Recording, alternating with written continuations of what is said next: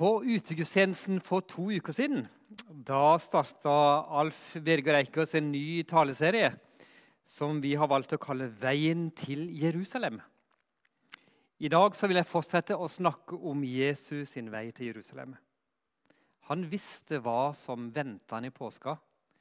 Men hva skjedde dagene før han kom til Jerusalem? Vi skal lese teksten fra Matteus 17, 1-9.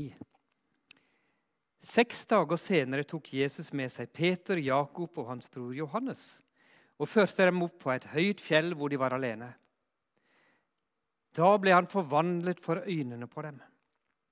Ansiktet hans skinte som solen, og klærne ble hvite som lyset. Og se, Moses og Elia viste seg for dem og snakket med ham.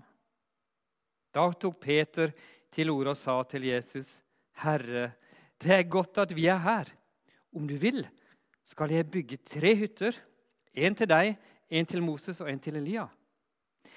Mens han ennå talte, kom en lysende sky og skygget over dem, og en røst lød fra himmelen. Dette er min sønn, den elskede. I ham har jeg min glede. Hør ham. Da disiplene hørte det, kastet de seg ned med ansiktet mot jorden, grepet av stor frykt. Men Jesus gikk bort og rørte ved dem og sa, 'Reis dere, og vær ikke redde.' Og da de løftet blikket, så de ingen andre enn ham, bare Jesus. På veien ned fra fjellet ga Jesus dem dette påbudet. Fortell ikke noen om dette synet før menneskesønnen har stått opp fra de døde. Det første jeg vil si litt om i dag, er vennskap. Har du noen gode venner? Noen som du kan dele livet ditt med? Jesus han hadde det. Peter, Jakob og hans bror Johannes. De var med han i Getsemane når han kjempa med Gud i bønn når han skulle gjennom det tøffe korsfestelsen. Og Så var de også med han når han skulle møte sin far på et høyt fjell, sånn som teksten vi akkurat leste. Det var mange som fulgte Jesus på hans vei til Jerusalem. Og selv om de ikke helt skjønte hva som skulle skje Jesus han eh, kunne gjerne hatt noen tusen mennesker rundt seg hele tiden og lært de skikkelig opp. Tenk hvor effektivt det kunne vært. Men likevel så valgte Jesus tolv disipler som fulgte han hele tida, og som var vennene hans. Og Her har vi noe viktig å lære av Jesus. Nære vennskap er viktig. Og En liten gruppe kan være et bedre sted å lære i enn en stor gruppe. I en liten gruppe kan vi stille spørsmål. Vi kan leve nærmere innpå hverandre enn i en stor forsamling. Her i Sogndalen frikirke så har vi smågrupper. Og Det er et sånt sted hvor vi kan leve tett innpå hverandre med livene våre. Få omsorg, oppmuntring, heie på hverandre. Få lov til å prøve oss på nye oppgaver. Hvis ikke du er med i ei smågruppe, eller cellegruppe som vi kalte det før, eh, så ønsker vi at du skal begynne i en liten smågruppe og Vi håper det at alle gruppene våre er åpne for nye. Jesus valgte ut tolv disipler, altså en liten gruppe. Men selv det var litt for mange for Jesus i noen situasjoner. Det kan virke som han valgte seg tre venner som eh, kom enda tettere inn på livet hans enn disse tolv. Nå vet vi at Han skulle nok investere litt ekstra i disse tre. De ble selve pilarene i den første menighet. Men jeg tror Jesus hadde behov for noen få nære venner som kunne følge han i tykt og tynt. De svikta jo etter hvert, men jeg tror likevel det var godt for Jesus at de var der. Og når Jesus trenger nære venner, da trenger i hvert fall jeg det. Og Jeg vet ikke åssen det er med det. Kanskje du gjør det også. Noen du kan ringe til når du har behov for å prate litt, eller bli bedt for, eller dra på en padletur eller en skitur eller et kafébesøk eller game litt, eller hva det måtte være.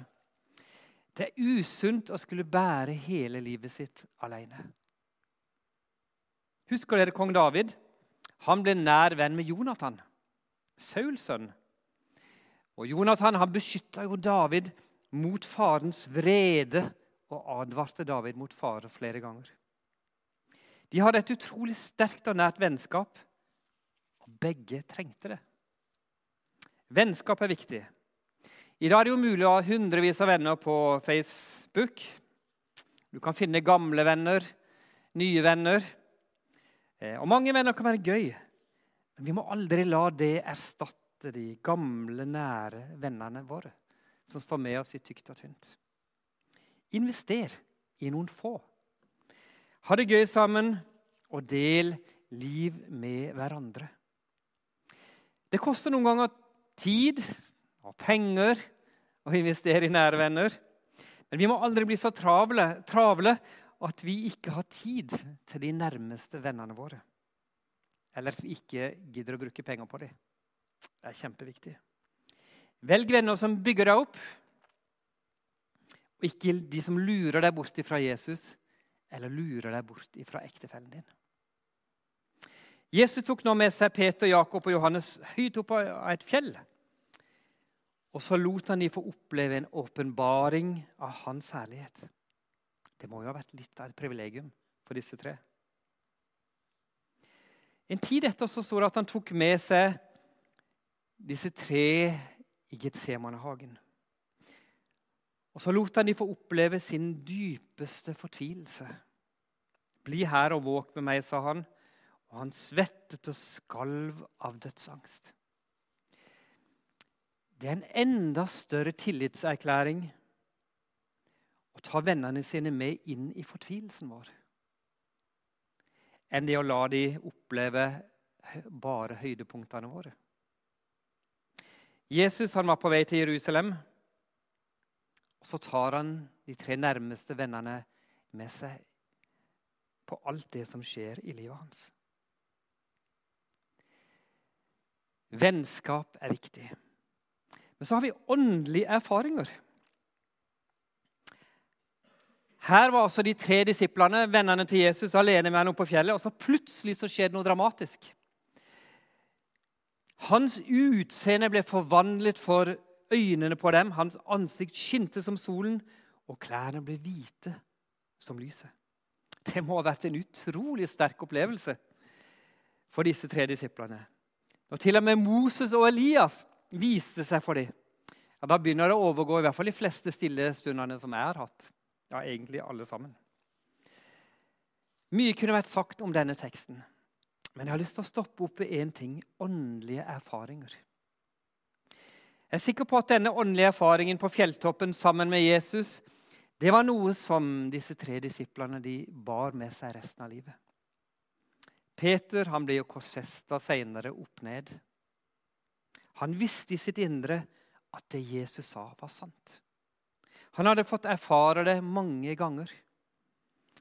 Peter hadde fått erfare livet med Jesus, og det gjorde noe med troen hans. Herre, det er godt at vi er her, sa Peter.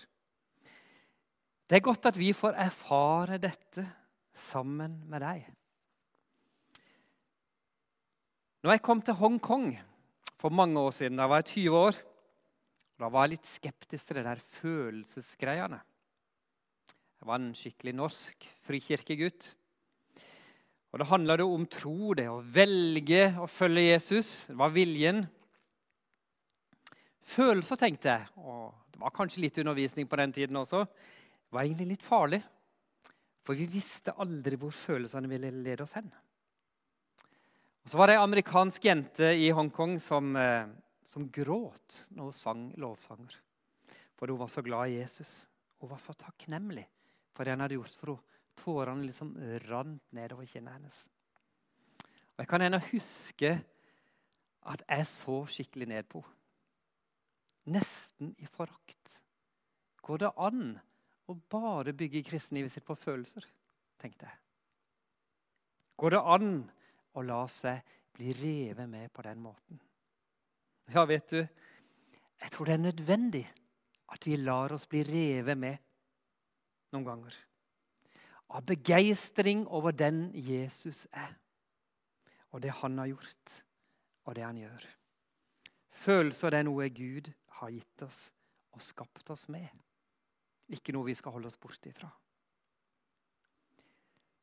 Selv Peter ble jo revet med i dette sterke møtet på fjellet. Det meste av kristenlivet vårt det lever vi kanskje ned i dalen. Men vi trenger noen sånn fjelltopperfaringer innimellom. Jeg har noen sånne fjelltopperfaringer som har betydd mye for meg.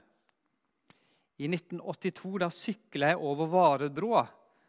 Den som nå er revet, da, så det er jo litt uh, vemodig. Plutselig så fikk jeg tungetale. Så begynte jeg å tale i tunga midt på Varedbroa mens jeg sykla. Det ble en sterk opplevelse. I 1986 da var jeg oppe i fjellene i Papua Ny-Guinea på team. Vi var oppe i to uker langt oppe i noen sånne uh, ville fjellområder. Og så hadde jeg glemt å kjøpe sjampo. Så hadde jeg med en sånn bitte liten, gjennomsiktig sjampoflaske.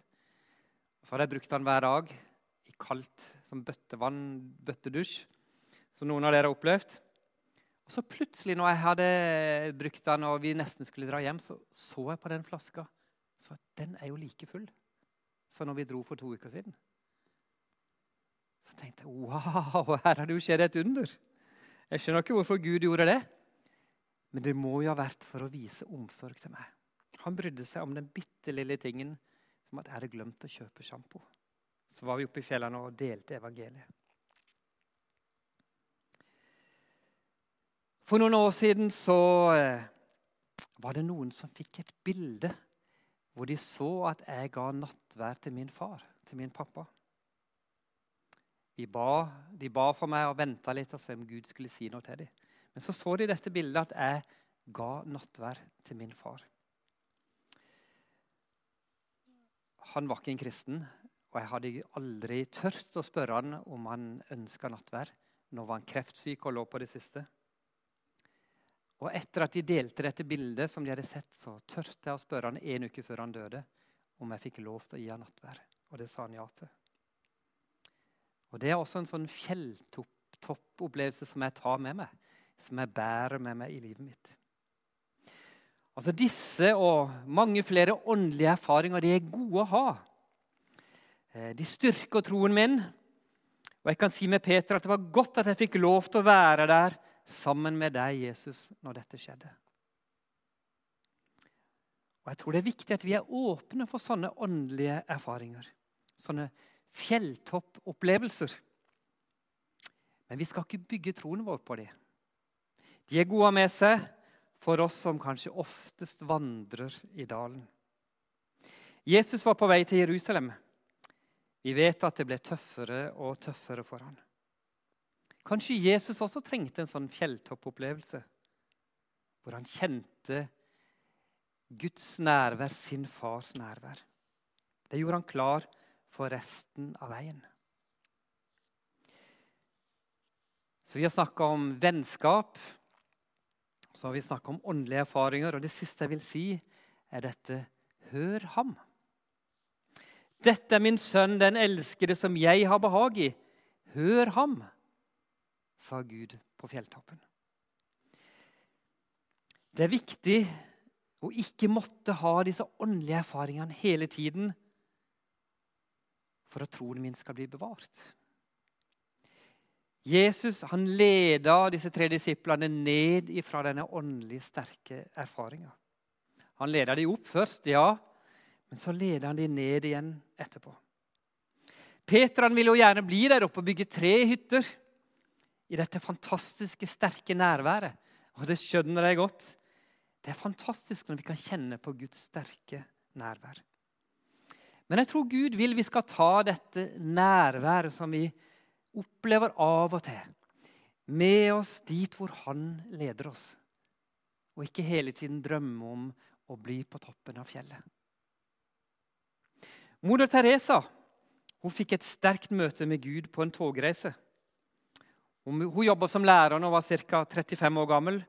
Og Plutselig så følte hun at Gud bare prikka opp på skuldra og sa du skal dra til Calcutta å jobbe blant de fattige. Resten av livet. Og Denne erfaringen ble så sterk den bar hun med seg gjennom hele sin tjeneste. Men så var det ofte, når vi leser i det som er blitt skrevet om moder Teresa, det hun har sagt, at hun ikke kjente Guds nærvær i tjenesten sin. Men hun sa selv om jeg ikke føler hans nærvær, så vil jeg strebe etter å elske ham høyere enn han noensinne har blitt elska. Hun hadde hørt Jesus stemme. Hun hadde hørt Jesu kall. Og det var dette som var det viktige for henne. Så ville hun elske Jesus tilbake med sin lille kjærlighet. Selv om hun ofte ikke følte Guds kjærlighet. Men hun hadde hørt han, hans stemme, hans kall, og det gikk hun på. Og det levde hun livet sitt på. Vennskap er en gave fra Gud, og det er viktig å investere i venner. Selv Jesus hadde nære venner. Åndelige erfaringer er noe vi skal lengte etter og være åpne for. Men det aller viktigste er Guds ord til oss. Dette er min sønn, den elskede som jeg har behag i. Hør ham. Jesus var lydig mot sin far på veien til Jerusalem. Er vi lydige når Jesus taler til oss? Hør hva Jesus sier til deg, til din familie. Hør hva Jesus sier til denne menigheten. Er du åpen for det Sønnen vil si deg i dag og de neste dagene? Er du åpen for å gå dit han leder deg? Når Jesus banker på din dør, når han fester øynene på akkurat deg, så får du høre 'frykt ikke'. Å, det er en nydelig gave til oss. Frykt ikke, vær ikke redd. For Jesus han er ikke for stor til å være din frelser. Hør ham, lød røsten fra himmelen. Så nær er Jesus at du kan tro på han, at du kan tro at han vil deg vel. Men så er han samtidig en utstråling av Guds herlighet og bilde av hans vesen og han bærer alt ved sitt mektige ord, leser vi i Hebreerne 1,3. Han er ikke for stor til å være din og min frelser. Men han er stor nok til å være frelseren for alle mennesker. For alle slags mennesker, til alle tider og i alle kulturer. I dag skal vi glede oss over at Jesus ikke stoppa opp på veien til Jerusalem. Han gikk fordi han elska oss så utrolig høyt. Herre, takk for din kjærlighet til oss. Takk for din vandring, din vei til Jerusalem. Du visste hva du hadde i møte. Og Så stoppa du ikke opp, men så gikk du allikevel. Takk for det, Jesus. Amen.